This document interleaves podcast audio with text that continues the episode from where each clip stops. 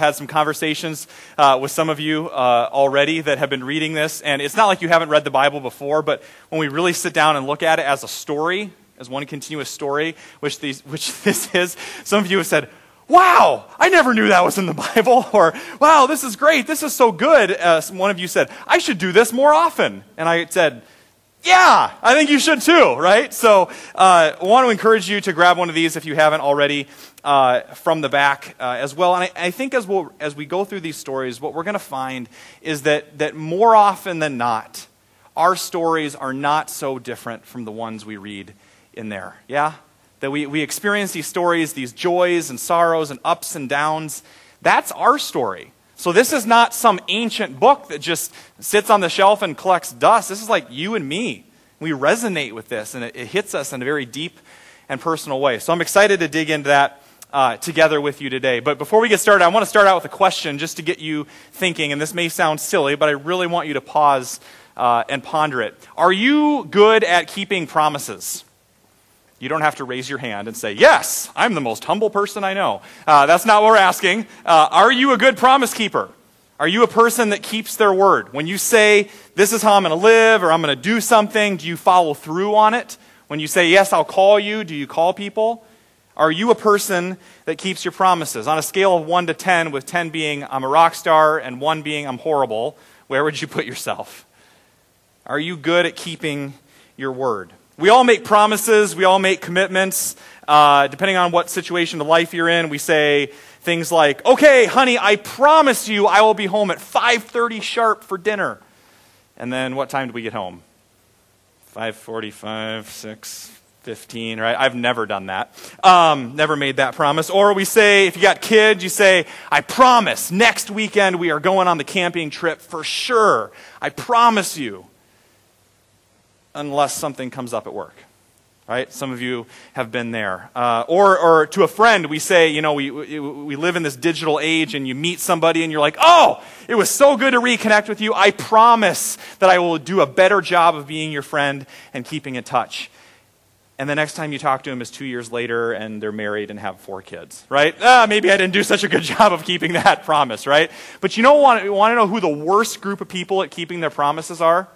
I'm one of them.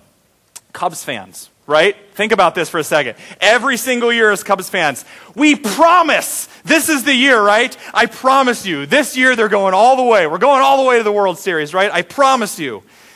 And then we go 20 and 80, right? So we wrestle with that and we joke around about it, and some broken promises are more humorous than others, but God also asks us a very serious question Are you a man or woman of God that can be trusted? Are you somebody that keeps your word? And that's the question that uh, the young Max is asking in uh, the movie Liar Liar. Do you remember this movie, Liar Liar? It came out several years ago. It's a Jim Carrey movie, so it's a little nutty. Uh, there's some parts I wouldn't recommend, so I'm not fully endorsing it. But it makes a good point. So Max is this young boy, and his dad, played by Jim Carrey, is kind of wrestling with his priorities in life. Is, is my family, is my son more important, or is my job more important. I know sometimes we've all wrestled with that. And so he is really bad at keeping his promises. He tells his son all the time, I'm going to show up at your baseball game, I'm going to come to your school. And he just breaks promise after promise after promise. And it kind of starts to wear on Max, the son. And it's like the last straw when Max is there at his birthday party. And everybody's there except his dad.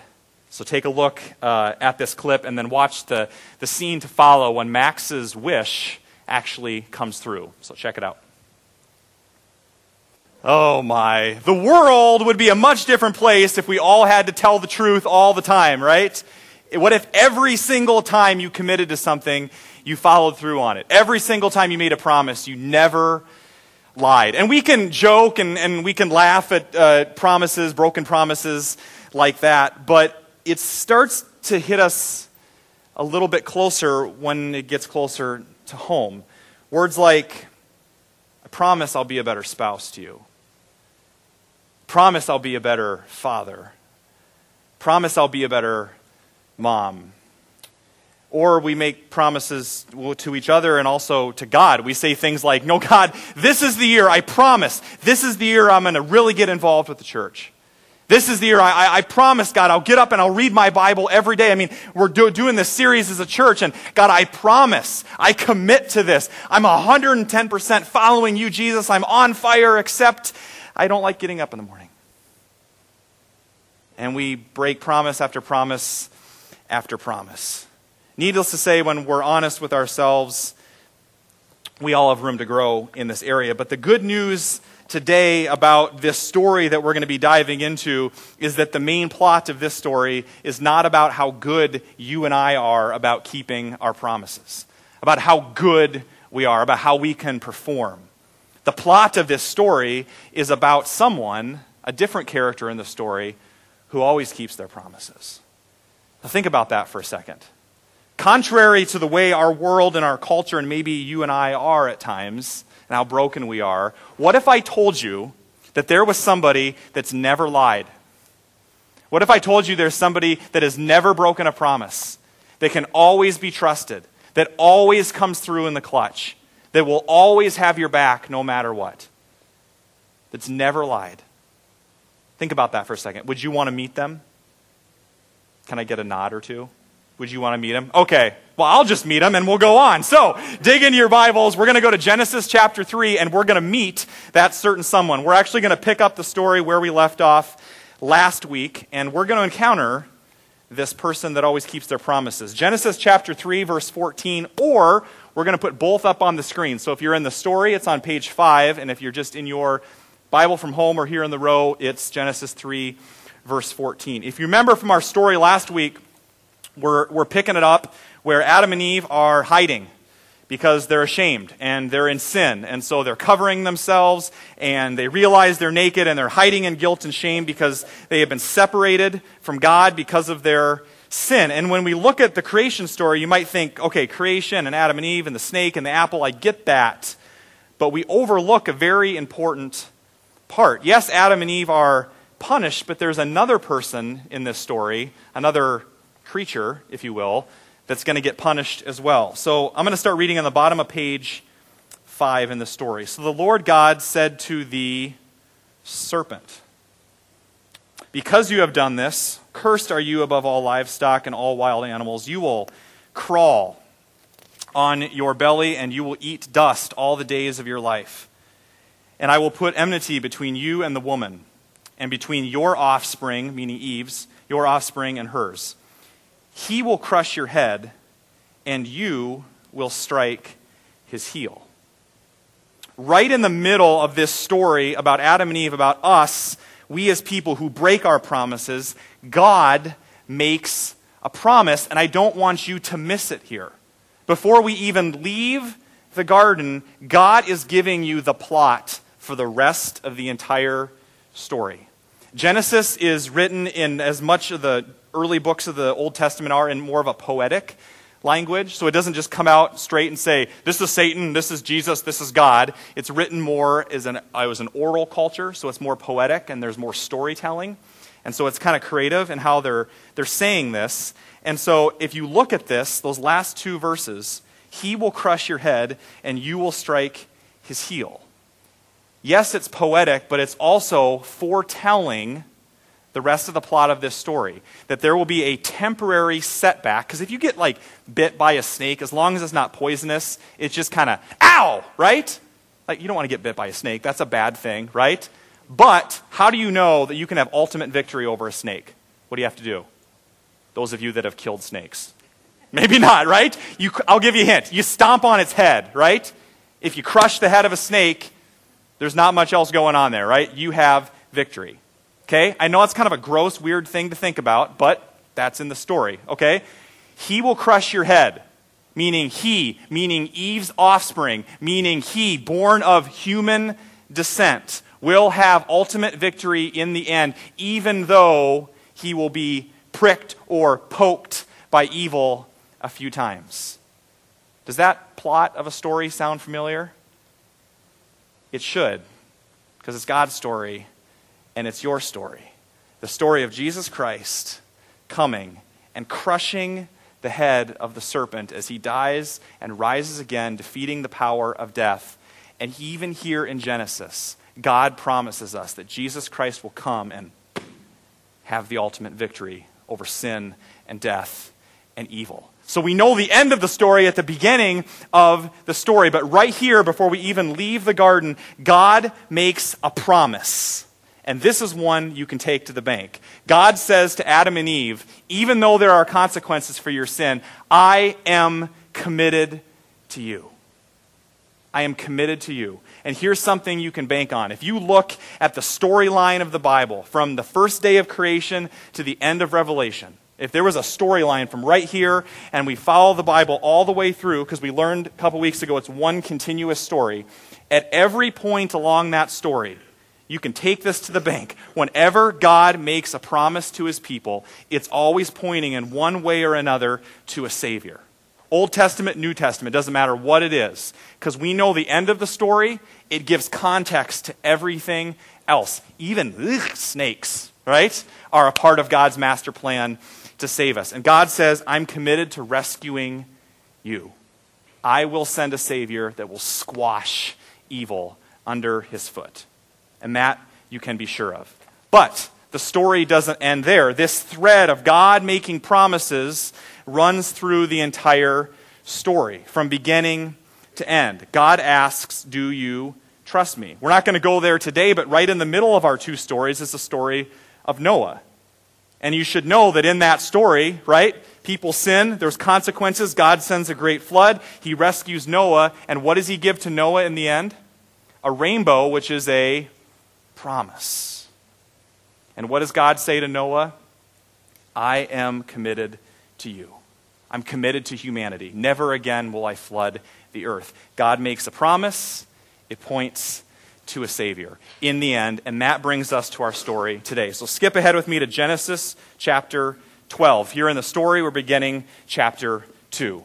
So God says, I am committed to you. I will rescue you in the garden. He says to Noah, I am committed to you. I will rescue you after the flood. And now we get to meet our friend Abraham, or Abram, as we first meet him. So, uh, page 13, uh, if you're in the story Bible, and Genesis chapter 12 uh, verse 1 if you're in the regular Bible. So, we pick it up here. The Lord had said to Abram, Go from your country, your people, and your father's household to the land I will show you. I will make you into a great nation, and I will bless you. I will make your name great, and you will be a blessing. I will bless those who bless you, and whoever curses you, I will curse. And all peoples on earth will be blessed through you. Now, to fully understand the seemingly impossible nature of what God just said, which is you're going to have offspring, you got to understand at this point in the story, Abraham's probably in his late 70s, early 80s, something like that, okay? When's the last time you heard of an 80 something year old guy having a kid? Probably not, right? And his wife Sarah's just as old, okay? At this point in the story, right? Abraham is in retirement. Abraham is well into retirement. Abraham is playing golf and drinking Arnold Palmer's every day. He is so far into retirement, and he thinks his best days are behind him. And yet, that's when God says to him and says, Now the adventure's only begun. And for some of you, you might be getting towards that place in life, close to retirement, and you're thinking, oh, my best days are behind me. I'm just going to kind of coast it on in here because God can't really use me. What if God wants the next five years of your life to be the best five years of your life? Abraham's story was just beginning in his late 70s. So never say, God can't use me. And so God says, through you, Abraham, essentially, I will build a nation. Meaning, you're not just going to have a little bit of offspring, you're going to have a whole nation of offspring. It's going to be crazy. And, and the nation's going to be great, God says, because I will make it great. And through your offspring, Abraham, I will end up blessing, as the scripture says, or redeeming or saving the whole world. Remember the plot of the story? God makes a promise to Adam and Eve. God makes a promise to Noah. God makes a promise to Abraham. And whenever there's a promise, what does it point to? A Savior. Exactly. So, put yourself, put pause on the story for a second. This is all great. God makes an incredible promise. But let's think about this in human terms for a second. If you're Abraham and you're, let's say, 80 years old, and God says you're going to have a son, maybe more humorous, your wife, who is also 80, 85 years old, is going to have a son, what's your reaction? Right. Good one, God, right? You're pulling my leg here. You got to be kidding me. You're going to save the whole world through us? You got to be joking, right? Boy, God, Abraham says, I hope you've got a plan B. And God says, Nope. Nope, never really have had any plan Bs.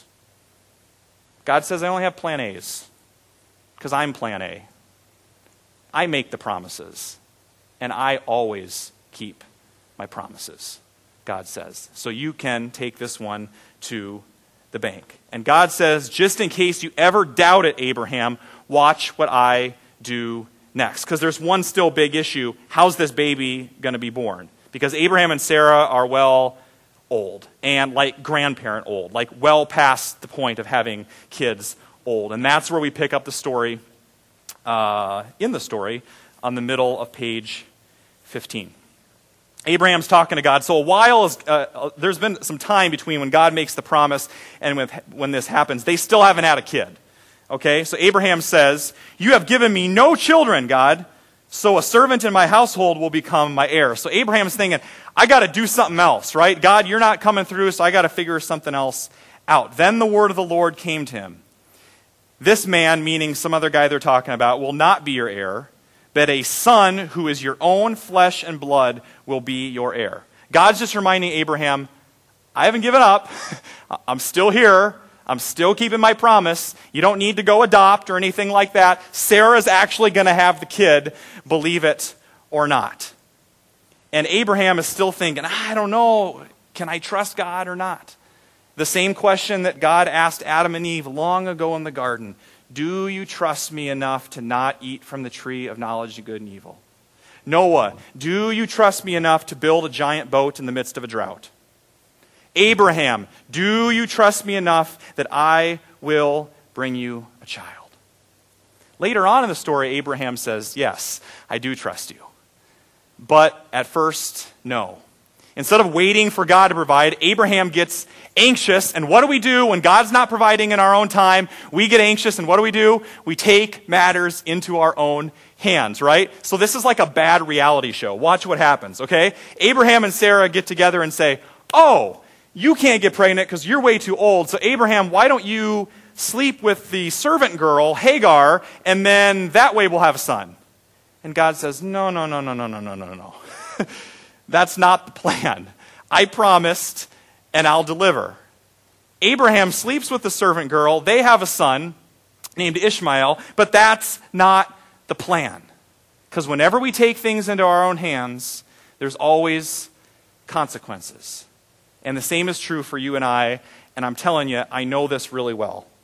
A couple years ago, I'm driving in the country and uh, up in uh, northern Iowa. And it's about this time of year, it's in the harvest. And I am getting antsy because I'm cruising at like, I don't know, I'll be honest, 62 miles an hour. It's a 55, right? There's nobody around. Nobody around. I'm cruising. I'm, I'm watching uh, the, the, the corn go by. It's just a beautiful sunny day like today. There's nobody around. And then all of a sudden, what's usually driving out in the country around harvest time? Combines, right? Tractors, combines. And how fast am I going? Eh, 62. How fast are combines going? Seven, right? 7.2. I'll, I'll be generous, right? Seven miles an hour. They are going a snail's pace. There was an elderly woman on her walker that was moving faster than them on the. No, I'm Jacoby.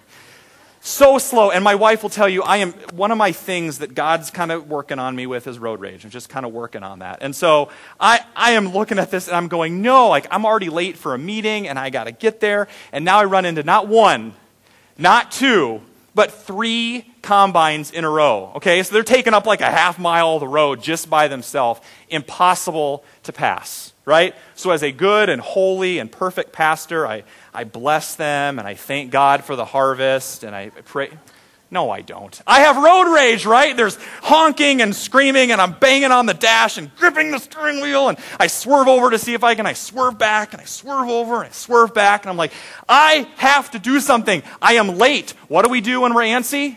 We take matters into our own hands, right? So I'm thinking, okay, if I'm going to get past him, I got to gun it. Okay, so I look for my window of opportunity and I just gun it. I don't know if my car's ever gone that fast again. Uh, I won't tell you how fast I was going, but I'm zipping around because it's a, it's a one way, you know, it's a two lane uh, road, so there's oncoming traffic, and I zip around and I make it. And I'm slowing down and I'm slowing down. I slow down to about 70. And I'm going around, and what do I hear as soon as I get back in the lane? Sirens. What is a cop doing out in the middle of nowhere, right? Watching the combines with everybody else, right? So I get a ticket and I pay for it because when we try to take matters into our own hands, there's consequences. And we can laugh and we can joke about that from a silly combine perspective, but what about what happens when that becomes a matter of things that are really, really important to you? When, just like Abraham and Sarah, God's not providing, God's not bringing me what I want in my time.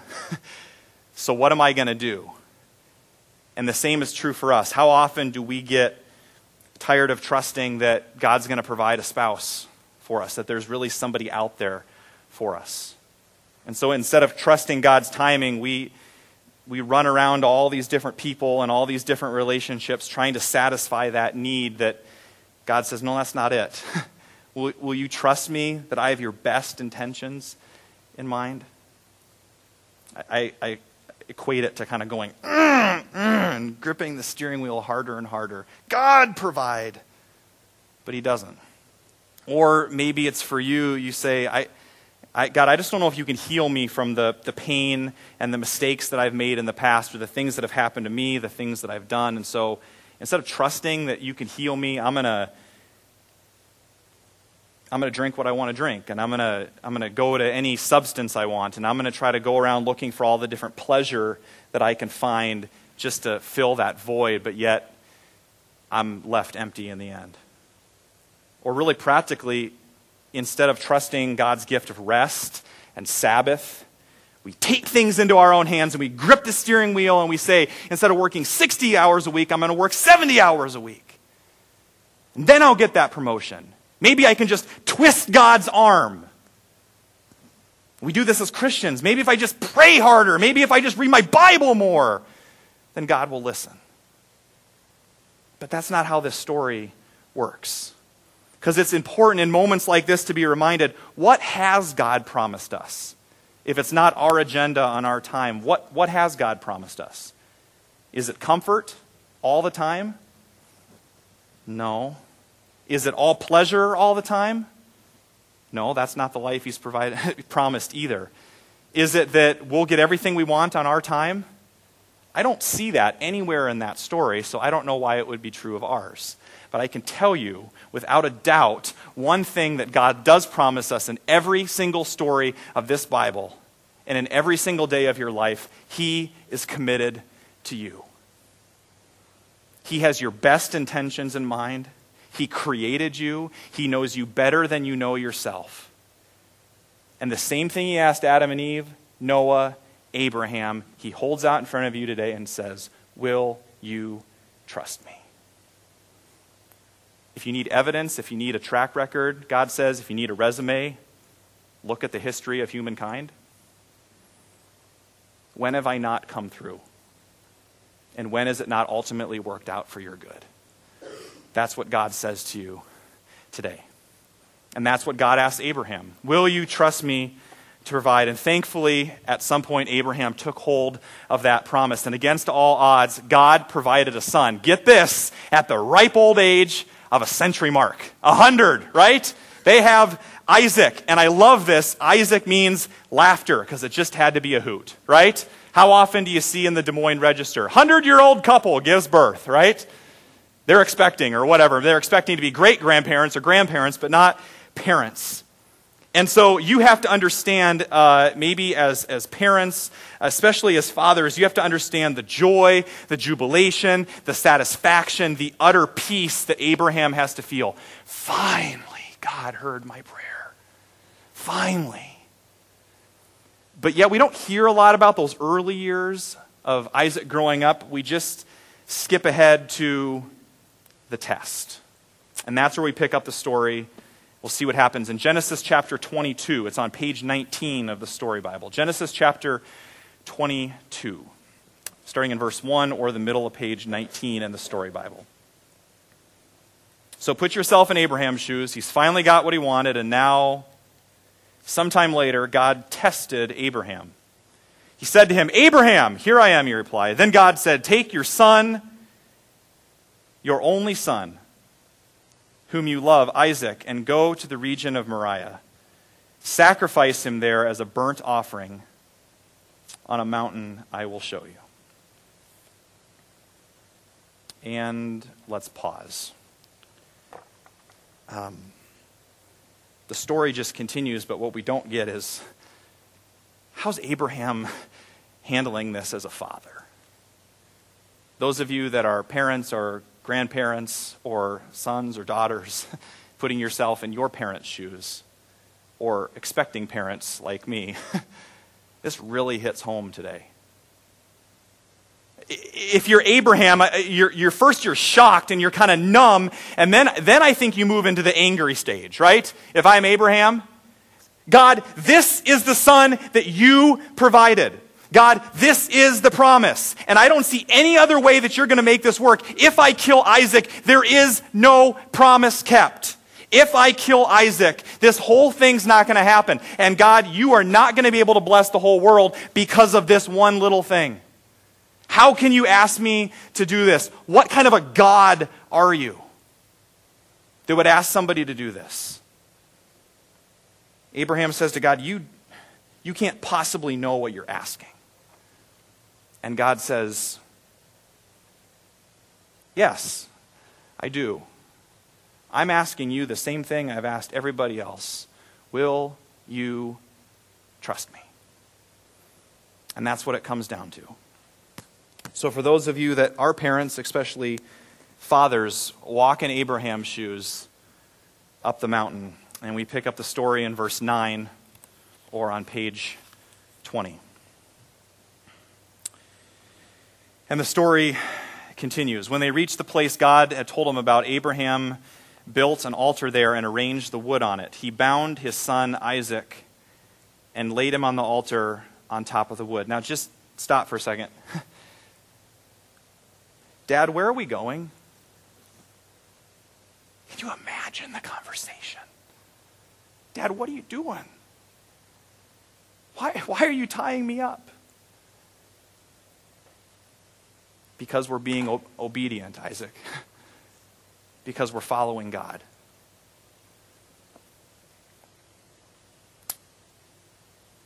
And the story continues. Then he reached out his hand and took the knife to slay his son.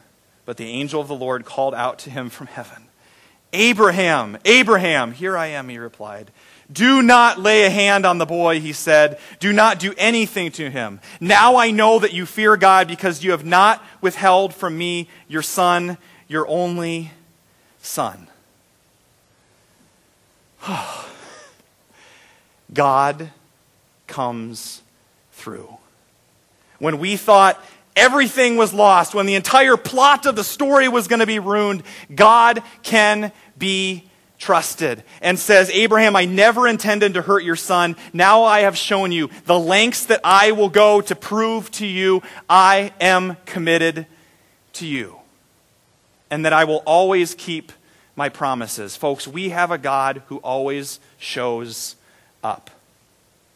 And yet, I think if we're honest, the world that we live in is not so trusting. If you look around, I think if you talk to most people, they're jaded, they're cynical.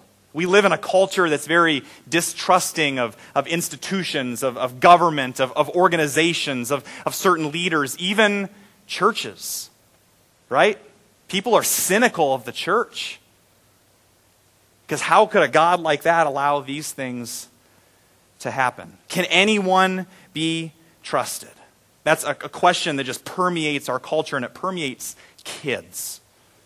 And to be honest, that's one of the main reasons we're doing this mentoring thing with Hubbell. Because for so many of these kids, the stories of their lives are broken promises over and over and over and over again. They've been promised things by adults and role models in their life, and they just haven't come through. And that's not ragging on them, it's saying we do that sometimes. We are those people that break the promises.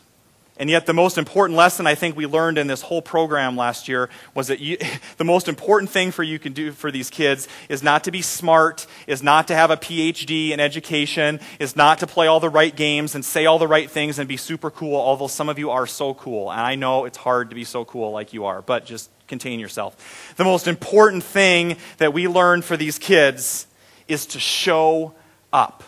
And it doesn't take a genius to show up. We're not just talking about mentoring. One of the best ways that we as a church can lead the way in a cynical, distrusting society is model for them the character of the God that we worship who always shows up. By showing up, you are modeling them for them the love of Jesus Christ. And so, since the school year started, I know some of you are teachers. I know we have a lot of teachers in our, our larger congregation, and I think a lot of times we overlook the importance of the role of teachers, of the role of parents, and, and mentors and role models. I want to uh, give you a glimpse into uh, the life of Lindsay. And Lindsay is a uh, teacher in the Bronx, in New York City, and this is a short video about her and the culture and the demographics that she lives in, in terms of the diversity and the. Um, the fatherlessness in her school is very, very similar to the school that you're sitting in right now, believe it or not. And so as you watch this, I want you to think about not the Bronx, I want you to think about Des Moines, Iowa, Hubbell Elementary. And listen closely, and I want you to think about what are the promises that she is making to her students. Put yourself in their shoes and just listen to God speak to you through this. Let's take a look.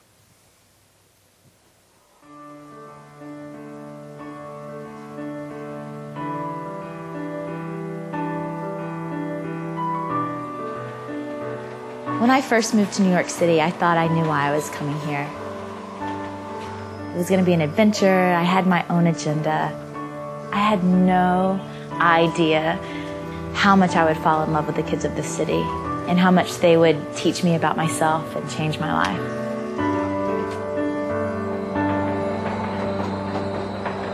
I treasure my morning commutes on the subway. It's my time. Sometimes it's my only time with God. In those moments, I know His love for me, and I know that that's going to carry on throughout my day. And I know it's going to help me to do my job well.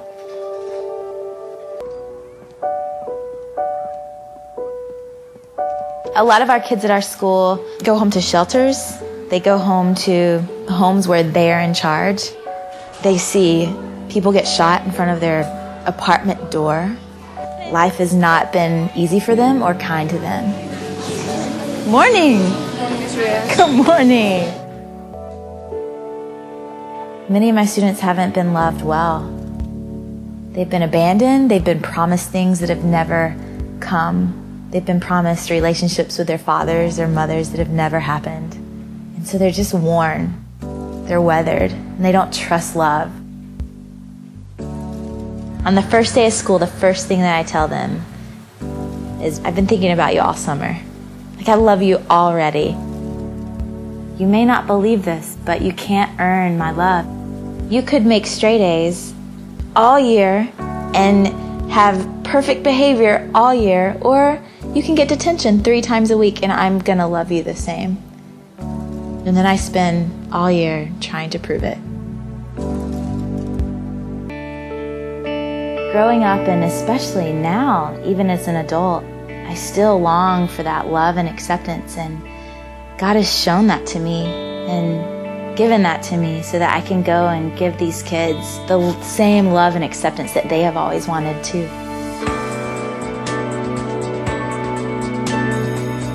Over time, I really do believe this classroom becomes a safe haven for them, place where they feel accepted and they know they're going to be safe and it's comfortable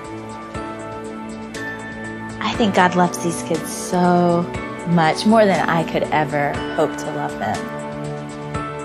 But I think He wants them to rest and to be happy. I think He wants to heal their hearts.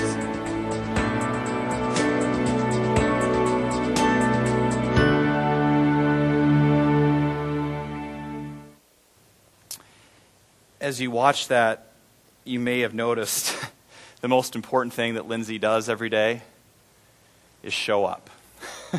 She's not perfect. She admits she has her faults, but she shows up. And, and I don't know if you can see it in those kids' eyes. Uh, we see the same thing in the eyes of the kids here. Uh, they're weathered and they're worn. Uh, but this isn't just about kids, it's about us. Because I know maybe that there's some of you that are here today that are kind of weathered and worn too. You're tired, you're overwhelmed, you're worried about the future, uh, you're fearful. Maybe some of you are cynical or apathetic. And yet, I believe the same thing, if you listen closely, the same thing that Lindsay tells her kids on the very first day of school is what God says to you this morning. You can get detention or you can get straight A's, but I love you already. And I'm going to spend the rest of the year proving it to you so that you know that you know that you know. And your Heavenly Father says the same thing to you today. I, I don't care what's in your past. I don't care how much you've been in detention spiritually. God says, I'm going to pull you out of detention. I'm going to look you in the eyes and say, You can goof around and screw around your entire life, but I'm going to spend the rest of your life trying to prove to you just how much I love you. And I don't care if it takes, uh, I don't care if it takes a rainbow with Noah. I don't care if it takes a, a ram coming through the thicket. I, I don't care what it takes, God says. I'm going to prove to you in my story that I love you, that I'm committed to you. And I wouldn't want to end today without bringing you back to Mount Moriah, where Abraham stands over his son with the knife. Geographically, do you know where Mount Moriah is? modern day Jerusalem. And several thousands years later, another sacrifice took place on a mountaintop in Jerusalem. And again, it was a father with his only son. Sometimes we think, oh, God, you couldn't possibly have known what Abraham was feeling. And God says, yes, I do. And actually, I went all the way through with it because he died. And I let him die so that you could be free. And God says, I have given you everything. I've given you my life. Now, do you think that you can trust me with yours? That's his offer, that's his invitation to you today that he is a God that keeps his promises. And I really believe today that just as Lindsay said about her kids, I really believe that God wants to heal your heart so that you don't keep spiraling into the same things and running to the same things you always do. I think that God wants you to rest in His love today and to know that He says to you, I love you already. I love you already. And there's nothing that you could ever do to change that. Amen. Let's stand together.